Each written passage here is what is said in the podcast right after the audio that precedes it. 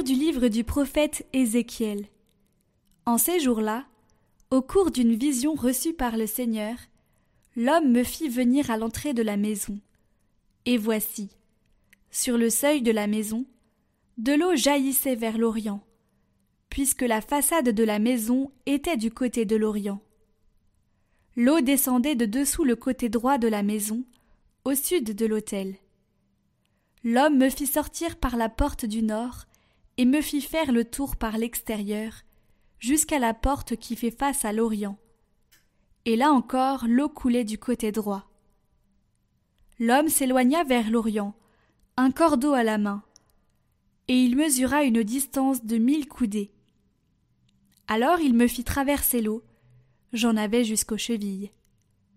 Il mesura encore mille coudées, et me fit traverser l'eau. J'en avais jusqu'aux genoux. Il mesura encore mille coudées et me fit traverser. J'en avais jusqu'aux reins. Il en mesura encore mille. C'était un torrent que je ne pouvais traverser. L'eau avait grossi. Il aurait fallu nager. C'était un torrent infranchissable. Alors il me dit As-tu vu, fils d'homme? Puis il me ramena au bord du torrent. Quand il m'eut ramené, Voici qu'il y avait au bord du torrent, de chaque côté, des arbres en grand nombre. Il me dit Cette eau coule vers la région de l'Orient. Elle descend dans la vallée du Jourdain et se déverse dans la mer morte, dont elle assainit les eaux. En tout lieu où parviendra le torrent, tous les animaux pourront vivre et foisonner. Le poisson sera très abondant, car cette eau assainit tout ce qu'elle pénètre, et la vie apparaît en tout lieu où arrive le torrent. Au bord du torrent, sur les deux rives, toutes sortes d'arbres fruitiers pousseront. Leur feuillage ne se flétrira pas, et leurs fruits ne manqueront pas. Chaque mois, ils porteront des fruits nouveaux, car cette eau vient du sanctuaire. Les fruits seront une nourriture, et les feuilles un remède.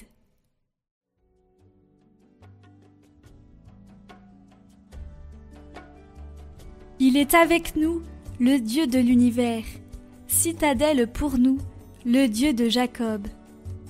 Dieu est pour nous refuge et force, secours dans la détresse toujours offert. Nous serons sans crainte si la terre est secouée, si les montagnes s'effondrent au creux de la mer. Le fleuve, ses bras réjouissent la ville de Dieu, la plus sainte des demeures du Très-Haut. Dieu s'y tient, elle est inébranlable. Quand renaît le matin, Dieu la secourt.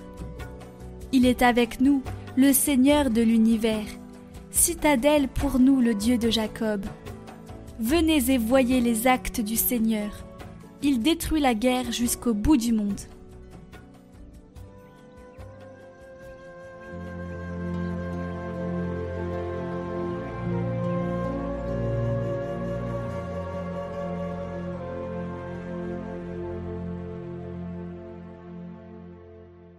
Évangile de Jésus-Christ selon Saint Jean. À l'occasion d'une fête juive, Jésus monta à Jérusalem. Or, à Jérusalem, près de la porte des brebis, il existe une piscine qu'on appelle en hébreu Betzata.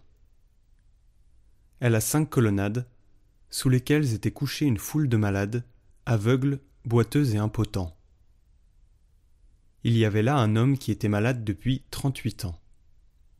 Jésus, le voyant couché là, et apprenant qu'il était dans cet état depuis longtemps, lui dit Veux-tu être guéri?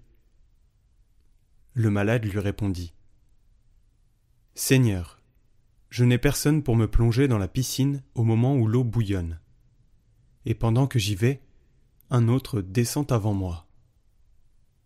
Jésus lui dit Lève-toi, prends ton brancard et marche. Et aussitôt l'homme fut guéri. Il prit son brancard. Il marchait. Or, ce jour-là était un jour de sabbat. Les Juifs dirent donc à cet homme que Jésus avait remis sur pied. C'est le sabbat. Il ne t'est pas permis de porter ton brancard. Il leur répliqua. Celui qui m'a guéri, c'est lui qui m'a dit Prends ton brancard et marche. Ils l'interrogèrent. Quel est l'homme qui t'a dit Prends ton brancard et marche? Mais celui qui avait été rétabli ne savait pas qui c'était. En effet, Jésus s'était éloigné, car il y avait une foule à cet endroit. Plus tard, Jésus le retrouve dans le temple et lui dit Te voilà guéri, ne pêche plus. Il pourrait arriver quelque chose de pire. L'homme partit annoncer aux Juifs que c'était Jésus qui l'avait guéri. Et ceux-ci persécutaient Jésus, parce qu'il avait fait cela le jour du sabbat.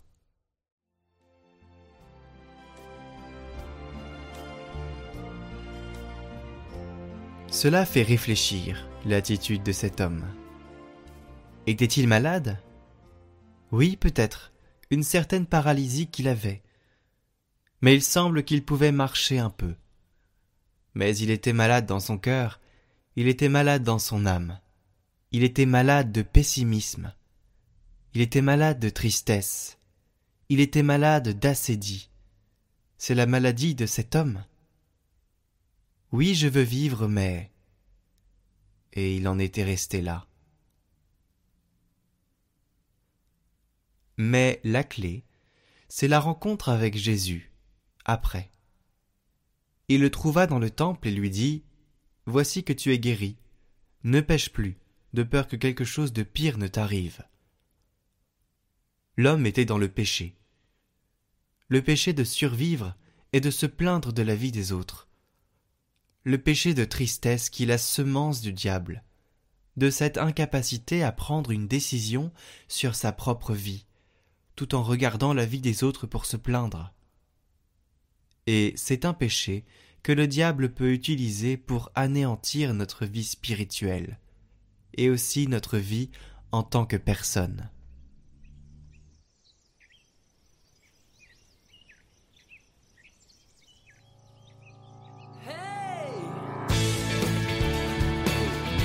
votre émission priante chaque jour de carême.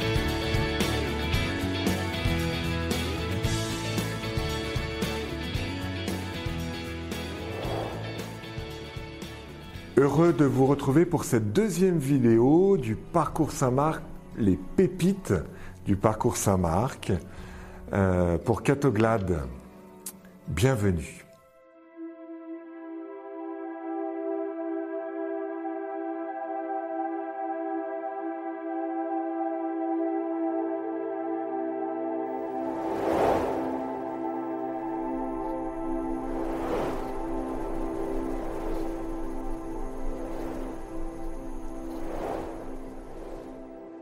Et donc le thème aujourd'hui de cette vidéo est Entendre le Christ et sortir de la mer, avec peut-être comme phrase Laissant les filets, leur père et les ouvriers, ils le suivirent.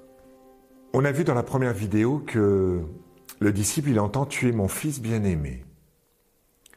La deuxième chose qu'il entend, c'est qu'en fait, il doit lâcher son filet et son père et les ouvriers, c'est-à-dire qu'il doit lâcher des biens et des personnes. Euh, c'est étonnant, hein Jésus ne dit pas je t'aime, il dit venez à ma suite et lâchez euh, des biens et des personnes. Cet appel à se séparer, à sortir de la mer, en fait, se fait en plein travail.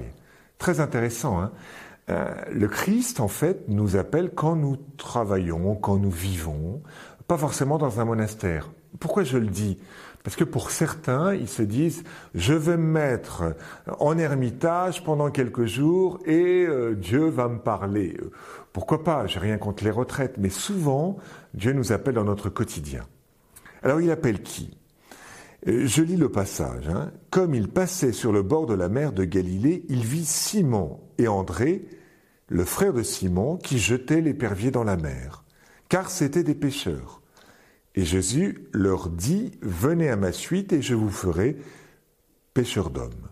Et aussitôt, laissant les filets, le suivirent. Et avançant un peu, il vit Jacques, fils de Zébédée, et Jean son frère, eux aussi dans leur barque, en train d'arranger les filets. Et aussitôt il les appela. Et laissant leur père Zébédée dans la barque, avec ses employés, ils partirent à sa suite. Alors il y a plusieurs appels. L'appel des disciples, bien sûr, on va le voir, mais l'appel du Père, d'abord. Le Père, il doit lâcher ses enfants. Peut-être qu'il aurait préféré que ce soit les ouvriers qui soient appelés, pas ses enfants. Peut-être qu'il a imaginé l'avenir de son entreprise avec ses enfants. Et je pense à beaucoup de parents parmi nous, peut-être, qui ont des enfants, qui prennent un trajet, une histoire, une profession, une direction qu'ils n'auraient pas forcément souhaité.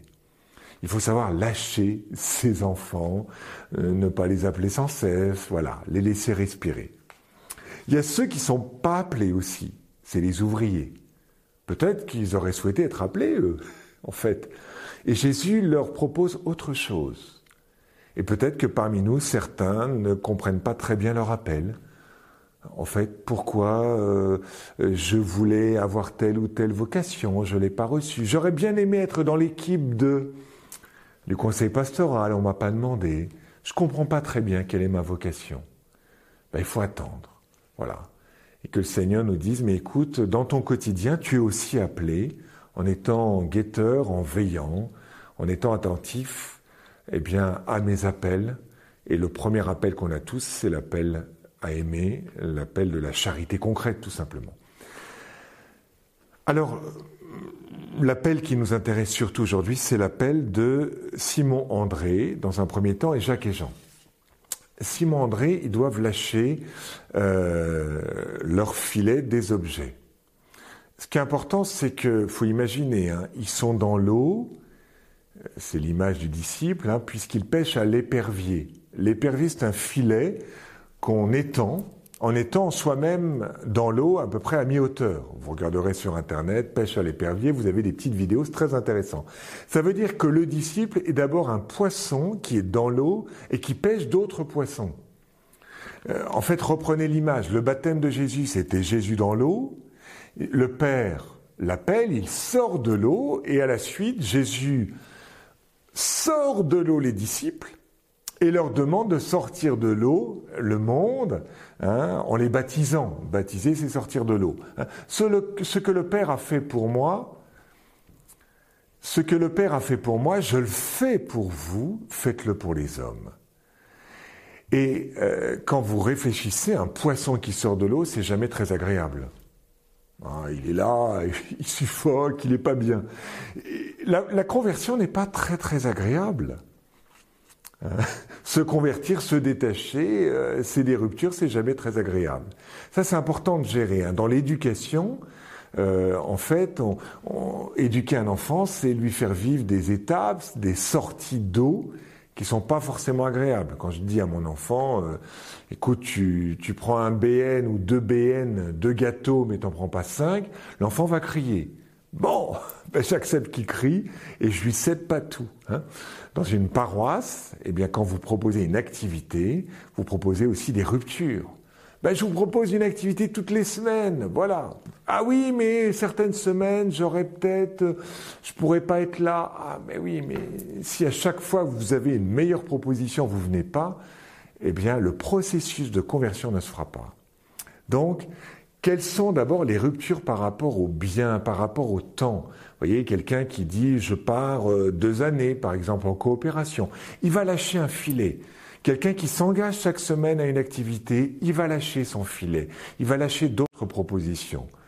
Quelqu'un qui euh, va donner, par exemple, sa vieillesse ou sa jeunesse pour la mission, il va lâcher d'autres propositions.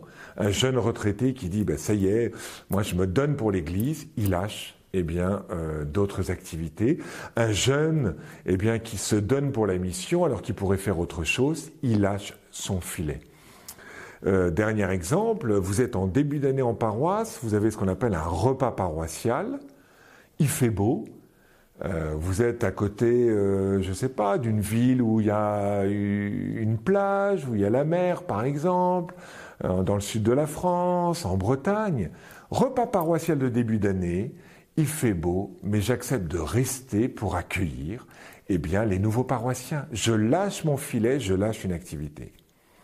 La deuxième rupture, c'est la rupture par rapport aux personnes. Hein. on va quitter son père et quitter ses employés, quitter des amis on s'aperçoit que En fait, Jésus nous fait rentrer dans une communauté qui s'appelle l'Église. Il nous demande de quitter certains liens, parfois des liens qui sont pas, euh, qui nous conduisent pas à Dieu, ou euh, qui sont des ruptures, qui sont pas mauvais en soi, mais euh, quand on réfléchit, vous savez, l'éducation des enfants, quand vous éduquez des enfants, vous les aimez pour qu'ils vous quittent. Honorer ses parents, c'est les quitter. Donc, avec le Christ, c'est la même chose. Quitter des amis, c'est par exemple, euh, vous êtes à une pause déjeuner. Eh bien, vous dites, je ne me mets pas avec mes meilleurs amis de l'entreprise, mais je découvre des personnes différentes. Quitter des amis, ça peut être aussi une sortie de messe. Je dis, tiens, je vais rencontrer une personne différente.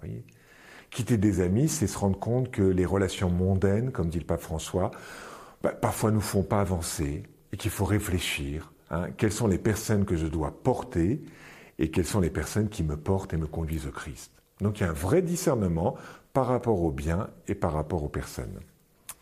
Je vous propose simplement de prier.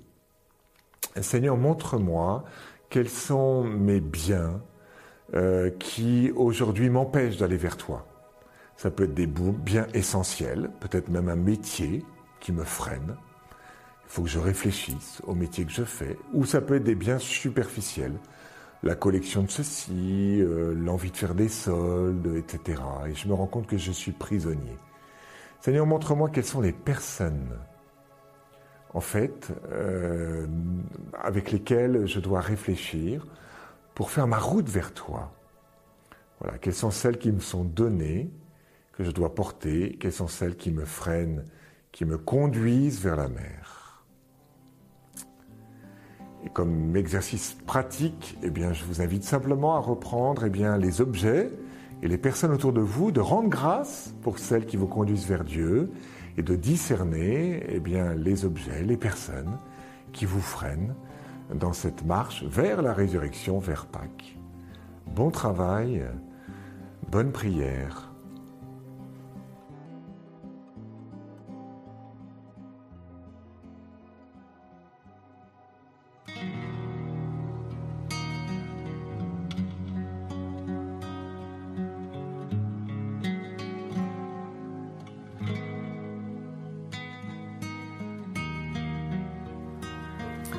Si vous souhaitez retrouver le parcours Saint-Marc en intégral, merci d'aller sur Emmanuel Play, Paul Delier, Parcours Saint-Marc. Le lien est en description sous la vidéo.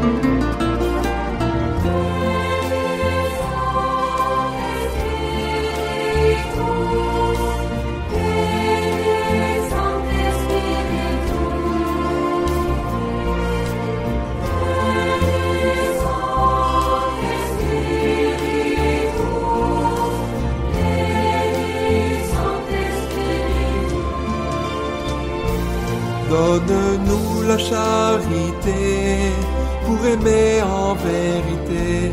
Viens Esprit Saint, nous brûler de ton feu. Nous accueillons ta clarté pour grandir en liberté. Viens Esprit Saint, viens transformer nos vies. Esprit de lumière, Esprit créateur, restaurons one foot is